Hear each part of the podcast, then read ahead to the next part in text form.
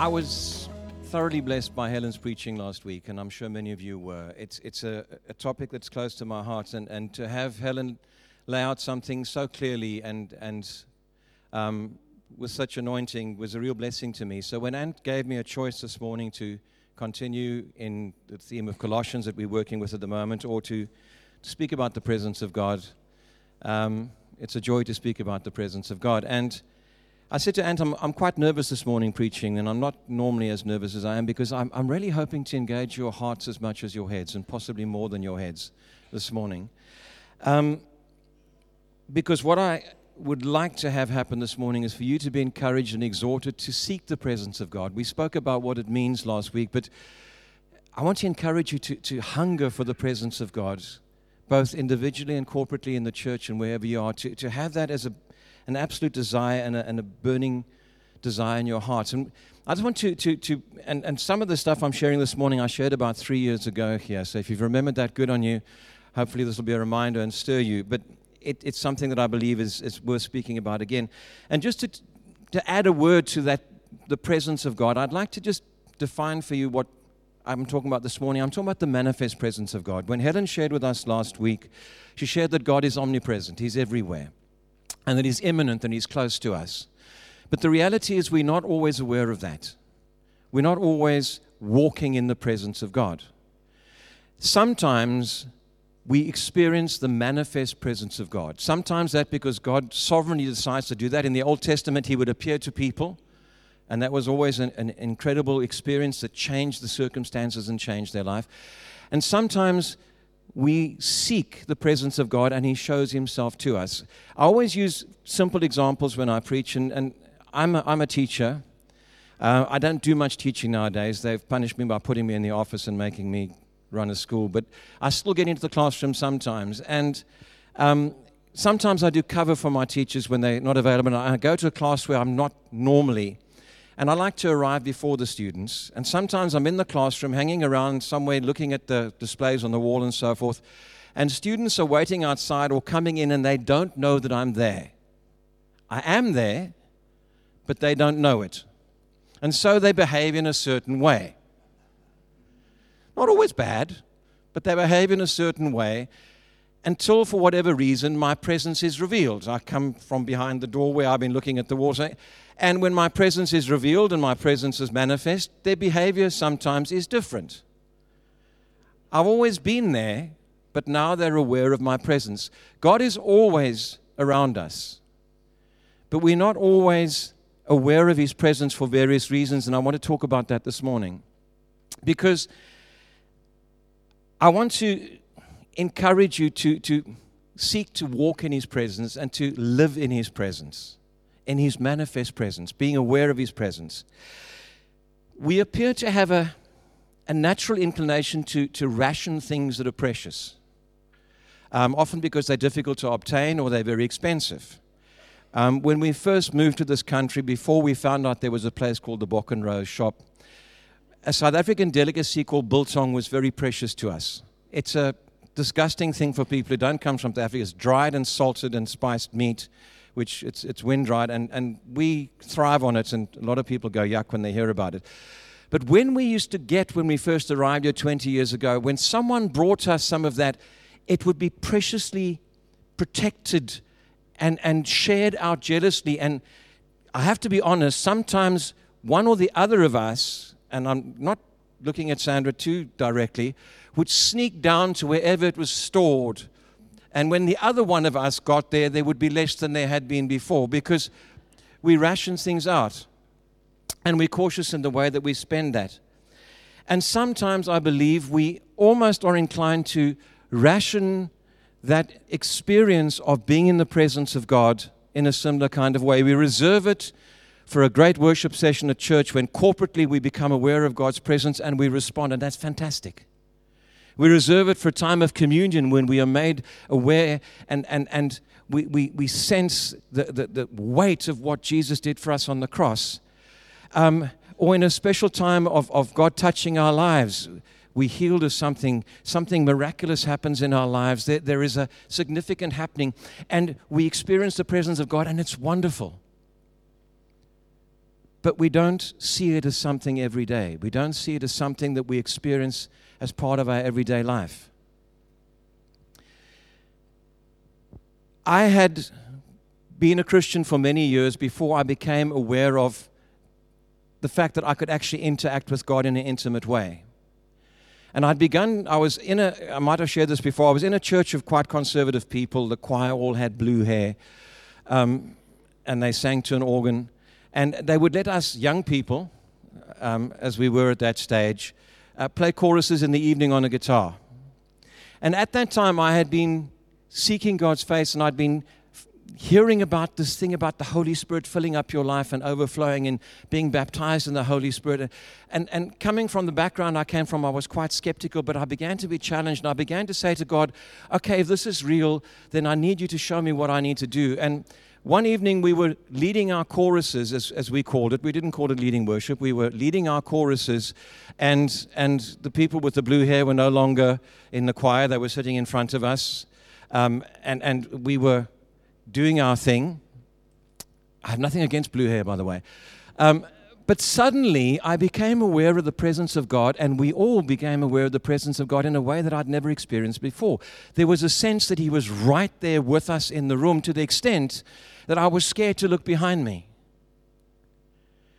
And people who had not experienced in their lives began to come out of the pews and fall on their knees and begin to weep. And I went, What on earth is happening here? but it was good. It was kind of scary, but it was good.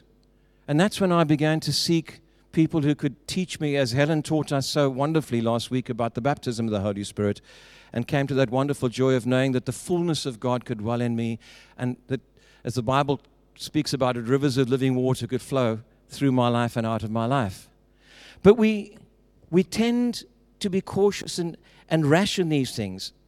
And I want us to have a perspective of how God feels about manifesting His presence in our lives and us manifesting our presence in His lives. And to do that, I always tend to go back to the beginning. Because if we want to know where God's heading, it's good to know what His original plan was. Because as we sang this morning in that wonderful song, you stay the same through the ages. Your love never changes. God hasn't changed His plan. God has fulfilled His plan. He hasn't changed His plan. So if I want to have a look at how God wants to be with me, I look at how He wanted to be with Adam and Eve before mankind messed things up. And when I look at creation, and I'm not going to go there because it's a familiar story, but it's not a coldly scientific process. There was a whole bunch of science going on in creation, guys. The level of physics and chemistry and biology were astounding and phenomenal. God is the ultimate scientist. He, he speaks science and things come into being. But it wasn't a clinical process. When, when I read about God creating and God working on the earth, at the end of every day, God surveys what He does and He gives an emotional response. He says it's good. And God's standards are extreme. so it was very good. And God is working hard to create this wonderful place for His people to be in because He wants something enjoyable and fun and exciting and diverse for Adam and Eve to be in. Because in that environment, if we look at what happens through the whole of our uh, uh recording of the scriptures, God wants to interact with mankind. He creates Adam and Eve with free will and, and the ability to mess up simply so that they can choose to love Him and be with Him. And his desire was to be in fellowship and friendship with them on a daily basis, not rationed, not scheduled, just like friends, just like family. That was the desire that I see coming through in the way that God interacts. And it's revealed most of all when they break it. Sometimes you don't know what you got till you lose it. And I want to pick up on a scripture that right in the beginning, it says, Then the man and his wife heard the sound of the Lord God as he was walking in the garden in the cool of the day, and they hid from the Lord God amongst the trees of the garden. But the Lord God called to man, Where are you? And he answered, I heard you in the garden, and I was afraid because I was naked, so I hid. Now, the sad part of that is the fact that they hid from God. But the exciting part is God came to walk with them and expected them to come and share with Him. He called out to them, Why aren't you here? And I have a, a picture in my mind that normally when God came to walk in the cool evening, they would run to Him as children run to a parent, excited to share their day with Him and to ask Him about His day. That sounds weird. Why would God want to tell Adam and Eve about His day? Why did God create man? To interact, to have fellowship, to have people who chose to love Him, to have that friendship, to have something that he could not design and make for himself the unconditional free will love of people who chose to be in his presence, who wanted to be with him. That's what he wanted. He's not changed. You stay the same through the ages. Your love never changes. That's what he wants at the end. When this is all what we're doing on this earth at the moment has come to the point that God brings the final plan into play, we will be with him in eternity. We will be with him. We will see him face to face. We will interact with him socially and as a family with joy and with great peace in our hearts. Because that's what we were built to do. We were built to be supernatural God people in his environment, interacting with him, and it broke. So God set about fixing it. God said about making it possible to restore that. And what I want to urge you to think about this morning and to have drop into your heart God's plan for intimacy with you and to share his presence with you is not for a time yet to come when you're lucky enough to die and go to heaven. It's for now. A singer that I've enjoyed listening to for many years is a lady called Amy Grant, and she sings a song that says, In a little while we'll be with the Father. Can't you see him smile? In a little while, we'll be with the Father. In a while, we're just here to learn to love Him. We'll be home in just a little while. We will be home eventually, but we're here to learn to love Him now. It's not something to be delayed, it's not something to be rationed and to sneak into the kitchen to steal a piece of biltong in the middle of the night to just have a Sunday morning where everything clicks together and we have the presence of God filling us up and we, and we are moved to respond to that. It's meant to be an everyday thing that we seek after. He wants, He wants, He wants to interact with us. How do I know this? How can I say this with so much confidence? Because He doesn't just lay it out in, a, in an essay in the Bible. I can say this without fear of being contradicted because I am a father. And God describes himself frequently in Scripture as Father. Now, I'm not, I think I'm a reasonable father, but I'm not the best in the world. But I know how much I love my children, and I know how much I want to interact with them. I don't want to be in a relationship with them where they are distant and all I get is a WhatsApp every now and then. The joy of my life is being with my children interacting with them, speaking to them, eating with them, fellowshipping with them. That brings me great joy. They're grown up now. My daughter's moved out. She's living in a flat in Uxbridge and she's in Israel at the moment in Eilat having a wonderful time scuba diving. When I come home of a day and I see her car parked outside, my heart jumps. I'm going to see her. I'm going to hug her. I'm going to greet her. I'm going to have a conversation with her. I long for that. I say to her sometimes, okay, you've proved all this adult stuff. Now forget that and come home and live with dad. Because that's what I, what I want. My son still lives with us, and my children are part of the boomerang generation. They go and they come back, and they go and they come back. Again, uni, uni, they come back, then they go somewhere else and they come back. And currently, he's living with us. And to be honest with you, sometimes I get a bit frustrated because sometimes, even though he's in his 20s, because he's living at home, he does things like a teenager and there's stuff all over the place. And I think it used to be much more tidy when he was at university. But I'm going to be devastated when he moves out. It's going to be a good thing. It's going to be an adult thing. It's going to be the right thing. But I am going to miss him.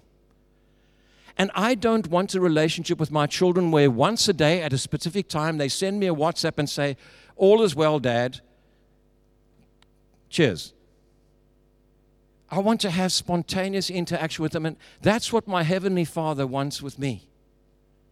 Not just a scheduled relationship that happens on Sunday mornings and for 15 minutes in the evening or whenever you have your quiet time, whatever. He wants to have that spontaneous relationship in which we interact with Him, not just formally.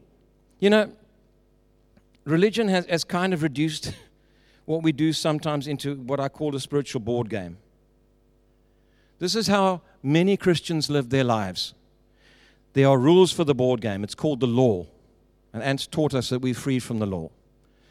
But for many people, it's trying to get as close to the Ten Commandments as they can. There are strategies and moves in the board game. Those are the traditions and practices that we have in religious Christianity. If I just do that and do that and do that, I'm playing the game. There's an environment that it happens in. You know, nowadays, a lot of the games the young people play are in, in, a, in a, a virtual environment. And we have our environment in which we play the game that is determined by the architecture of our church, what we wear, the style of music that we have, and whatever it might be. And then you, you have how you score in the game. It's the number of converts, how effective your evangelical program is, how big your church is. And then how do you win? You die and you go to heaven. That's the board game that many Christians play. That's, that's, we, we, we have this environment that we create of tradition and, and, and moves the traditions and values and things. And as long as we're doing that, we're okay. Now, God's not going to walk away from me because of that. But there's so much more that we intended to have. I often say to my children, Can you imagine if I was about to make a journey to Edinburgh? My children have bought us tickets for the Edinburgh Tattoo in August, and we're going to be traveling up. And somebody heard you going, We're going to Edinburgh, and they came along and said to me, Clive, to facilitate your journey, because we really care for you, I'm giving you a Mercedes SLK. Hmm. Please, if there's anybody here or listening to the podcast. How would it be if I then, on the morning that I was due to go to Edinburgh, got up in the morning, pushed the SLK out of the driveway into the road, got behind it, and started pushing it to Edinburgh? You'd think I was mad. Because after a while, somebody would stop me and say, Why are you doing that? And I'd say, Well, someone's given me this and I'm going to Edinburgh. They'd say, Well, get in, it's got an engine. And if I then got in and shoved it in first and began driving at 20 miles an hour first, somebody would stop me and say, It's got more gears. It's got aircon, it's got a sound system, it's got headlights, it's got all these things. This is part of what's been given to you. Guys, if we are living this cold board game of a relationship with God, we're missing out on what He really has given us in salvation. He's given us a life that can be filled with His presence, with the joy and the power and the teaching and the wisdom that can go with that. It's not meant to be a cold, dry thing where you're scoring points. God is not sitting up in heaven saying, I need to reach X number of converts and then I'll be happy. Every person that comes in the kingdom, it says there is rejoicing in heaven over every sinner that is saved. It says God dances over us with joy. He spins, the word is gul in Hebrew. He spins around clamorously foolish with glee over every person that comes into the kingdom. God is excited about you coming into his family He wants you to be excited about being with Him. You're allowed. You're allowed to enjoy it. You're allowed to get excited about it. You're allowed to look forward to it. It's not rationed. I, I was in a, in a, little Christian school many, many years ago, and we used to write songs together in the music class, and we wrote a song, Do You Need a Friend? I'll share my best with you because there's enough of Him to go around. There's plenty of God, there's plenty of His presence and He wants us to share it. I want to just touch on Helen spoke to us last week, and she spoke about the significance of the veil being torn when Jesus died. You know, because of sin and because the relationship with God breaking down through what Adam and Eve brought into the world and what everybody else continued doing, we mustn't just blame them because if they didn't do it, one of us would have done it. But because of that, God had to protect mankind from his presence. The pure glory of God was dangerous for sinful people. We just weren't able to be in it. So when God begins to appear to the people of Israel in the desert, he has to build, have them build a, tabernacle, a tent in which God brings his presence down but protects them from being directly in his presence. And only the high priest on the Day of Atonement could go fully dressed in his outfit with the rope that Helen spoke about to be dragged out of the Holy of Holies if he died in there, and bells around the bottom so they could hear if he was still alive in God's presence, could go in.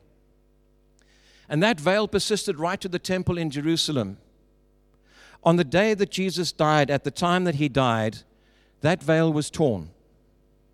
It was torn from top to bottom, and it's the first thing that God does, the first thing that he does when Jesus dies. That's a father who can't wait to get in touch with his children again.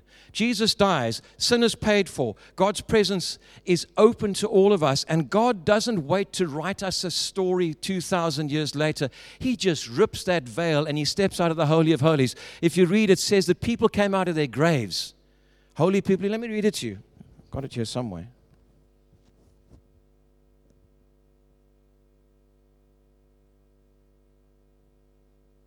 In Matthew chapter 27, verse 51, at that moment the curtain of the temple was torn in two from top to bottom. The earth shook, the rocks split, and the tombs broke open. The bodies of many holy people who had died were raised to life, and they came out of the tombs after Jesus' resurrection and went into the holy city and appeared to many people. The presence of God, God rips away that veil and he steps out amongst people, and the earth shakes and rocks split and the dead rise because God, in all of his glory, is no longer having to keep us at a distance. We can be in His presence, and not only can we, He wants us in His presence. He doesn't say, guys, come tear the veil. He doesn't send us an instruction booklet. This is how to remove a veil. He just rips it apart. And he walks out in all of his glory, not restrained. You know, I, we, we, we, every picture we see of Jesus painted in the Middle Ages, is, you know, or in the Renaissance, has got him with this very, he always sort of looks like that. Or he looks sad, like that. And so we've got this picture of God as being this, this, this doer, legalistic judge sitting at the back of with a long wig on and a, and a wooden mallet to bang on the table. God created us in His image to rejoice in the same things. In God is wonderful, fun, happy, rejoicing, emotional, responsive, caring, tender. And God seeks us out and wants us. And guys, don't just come to church on Sunday morning looking for God here. He's inside of you. He's waiting for you to turn to Him and speak to Him in the midst of your best moment of the day and in the midst of your most embarrassing, worst moment when you want nobody else to know what you're up to. That's when you need to speak to Him as well. That's what He's done through Jesus. That's what He's brought back into our domain. And instead, what we tend to do is we build our own veils, we construct our own veils. We create our own veils that separate us from God. Here's some of the examples busyness. I just don't have time. You see, for me to be a good person and for everybody to accept me, I've got to have a certain standard in society and I've got certain things I need to do. And socially, in my group of people, I've got things to do. So God needs to understand I've got my job, I've got the social things I do, I've got my children. And, and so I can't spend that much time with Him. And we build a veil of busyness. Every now and then we part the veil and we give God his allocation of time. Religion. We just go through the motions. And I always say religion's like a dummy. When you give a baby a dummy, he thinks he's getting food. That's why he shuts up. He's wailing along, he's wailing along, and you put a piece of rubber in his mouth and he's happy. It's not the rubber in his mouth that makes him happy he's used to getting some food with that. So you stick it in his mind, says, This must be good, this is food. So he stops. And religion's like a dummy. I need God. Well, here's some tradition. I need God. Here's some kind of ritual that you can do. I need to fill this aching space inside of me. Well, here we are. Here's a liturgy for you. And if we follow that, we get the sensation of getting something, but we're not in the presence of God necessarily. Rebellion can build you know, I've, I've done some really, really stupid things in my life. And, and, and one of the most stupid things I did was a, a, a sort of time of backsliding during my university days, which was triggered by me not getting the girl that I thought I was supposed to get. And I got so angry with God because I'd been this good Christian guy for all of my life and I'd done everything right. And my heathen friends were getting the girls that they wanted and I didn't get my. So I was going to make God feel bad. I was going to show him, I was going to sin a bit.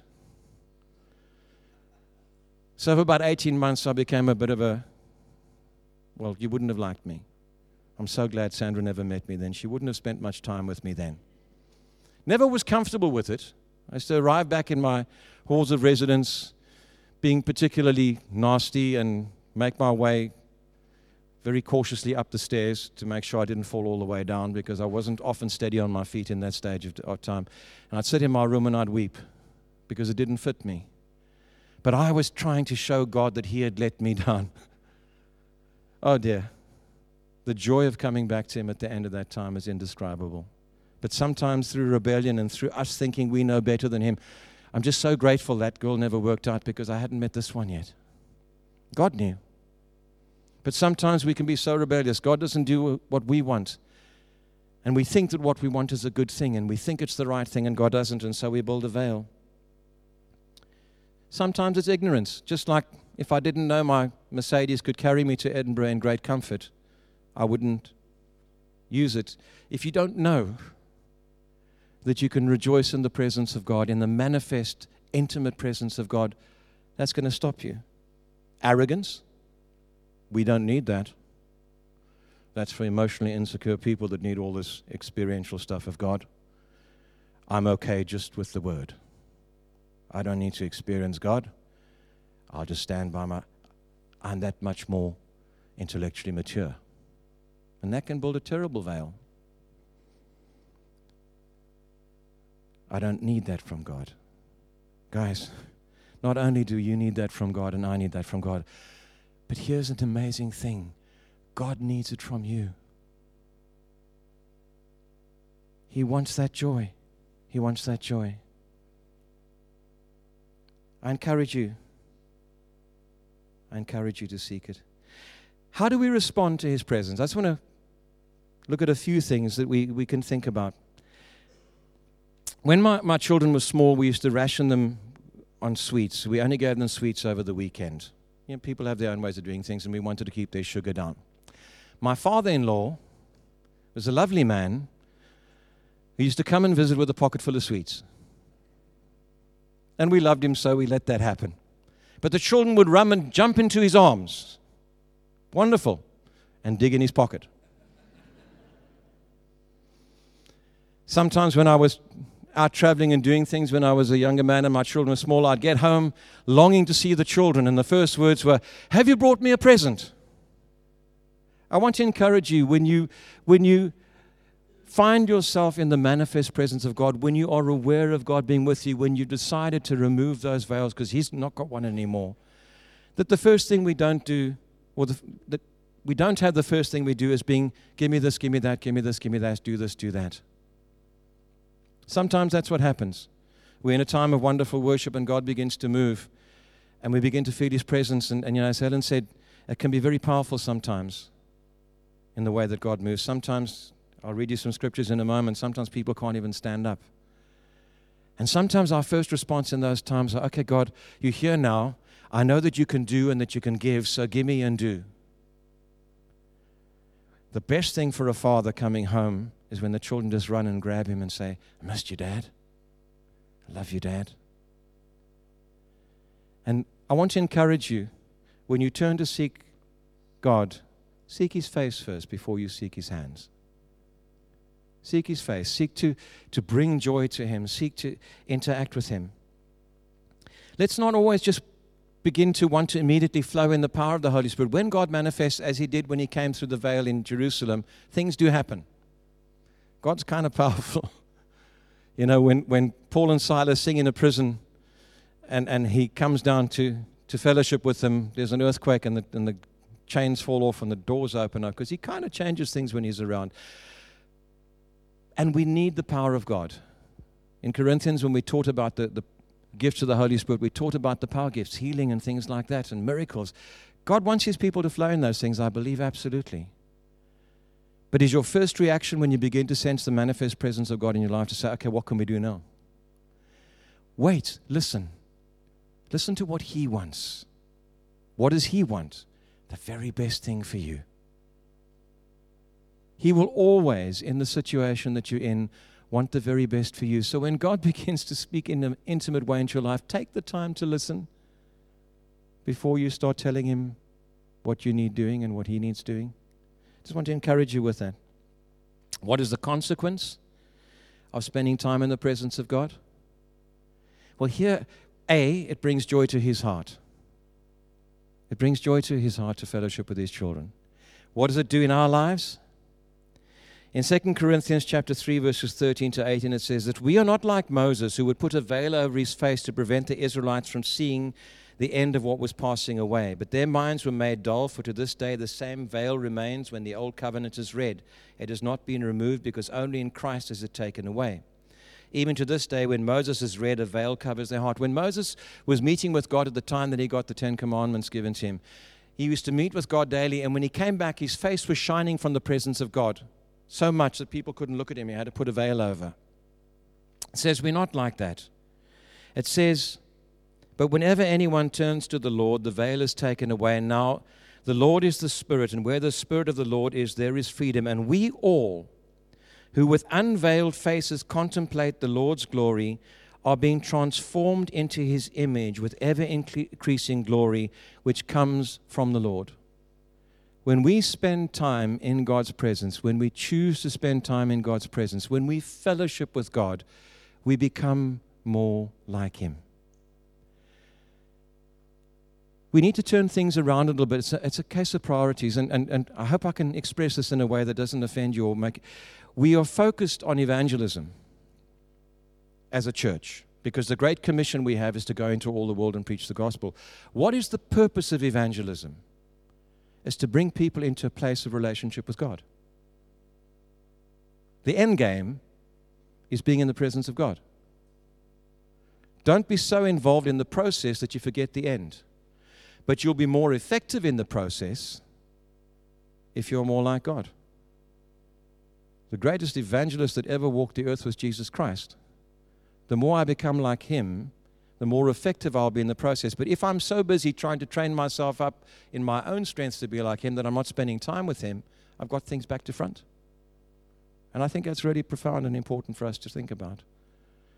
Spending time worshiping God and being intimate with Him is not the the, the, the extra bit that we do occasionally for fun. It's, it's crucial to being the people that God needs us to be to do the work that He's left us to do on this earth.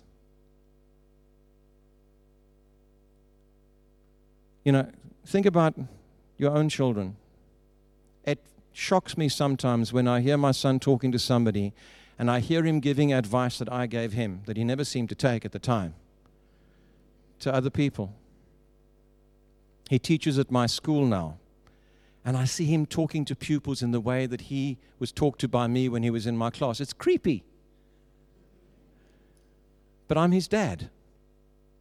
And he has, to an extent, modeled himself on me. I hope he's left out the bad parts and he brings his own wonderful personality into other things.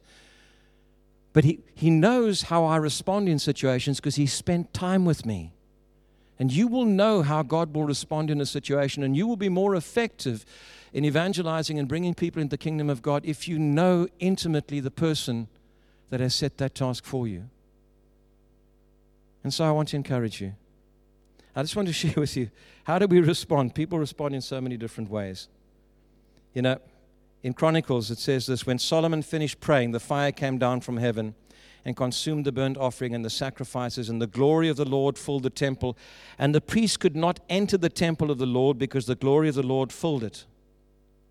People were forced down. The weight of the presence of God forced people onto their knees and their faces to the ground. The other situations.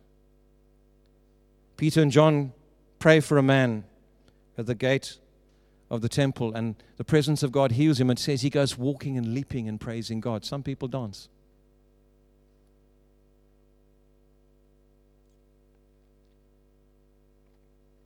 In Acts, it says, And they prayed, and the place where they were meeting was shaken. And they were all filled with the Holy Spirit and spoke the word of God boldly.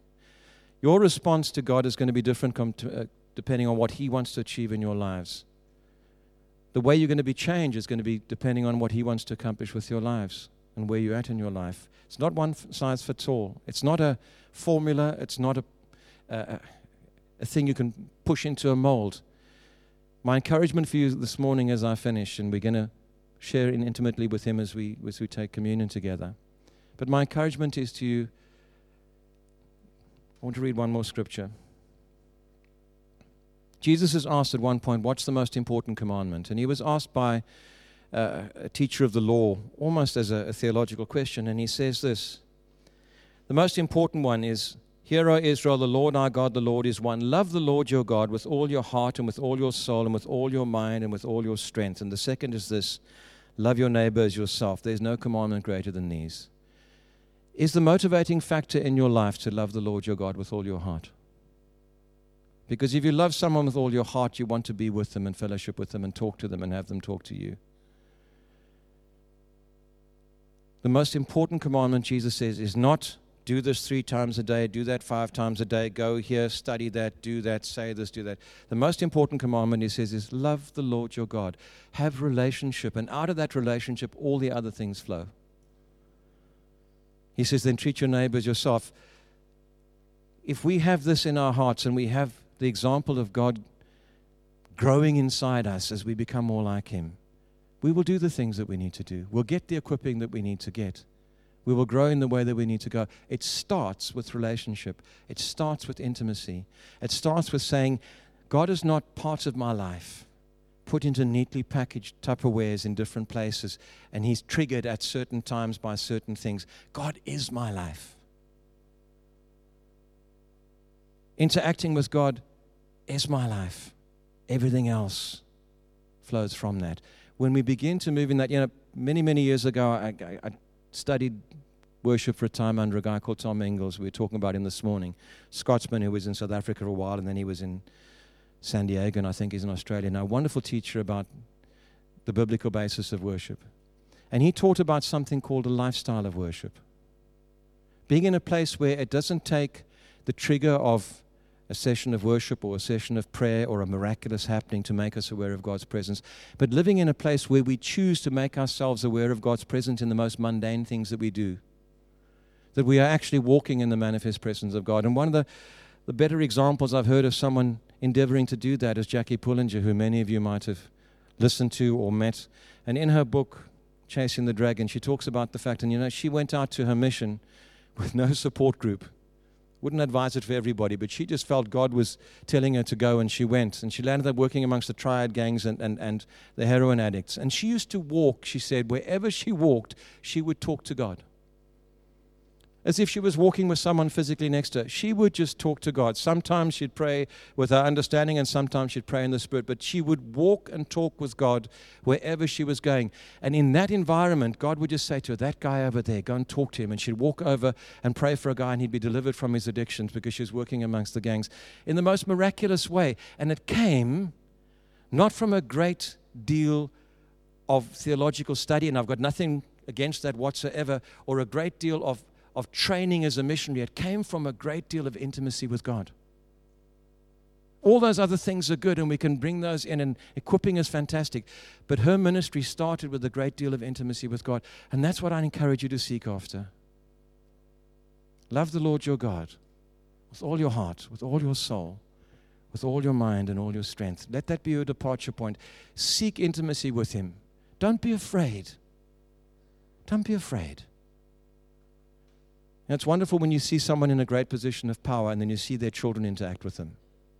I don't think that William and Harry go into Her Majesty the Queen's presence crawling on their stomachs and saying, We are not worthy. I think they go in and they say, Hi, Gran. Because they have a different kind of relationship with her than the rest of us, their family. That's what I'm wanting to touch your heart with this morning. I hope I've engaged your heart more than your head this morning. Let's pray. Father, thank you that you're here right now. Thank you that as we move in just a moment or so to go and break bread and share wine together, to, to thank you for the sacrifice of Jesus, that you are right here in the midst of us, not just as a theory, not just as a obscure force, but as a person who loves us, as a loving Heavenly Father. Lord, help us to, to tear down, down our, our self made veils, to, to deconstruct those things that we manufacture to give us a reason or an excuse not to be intimate with you.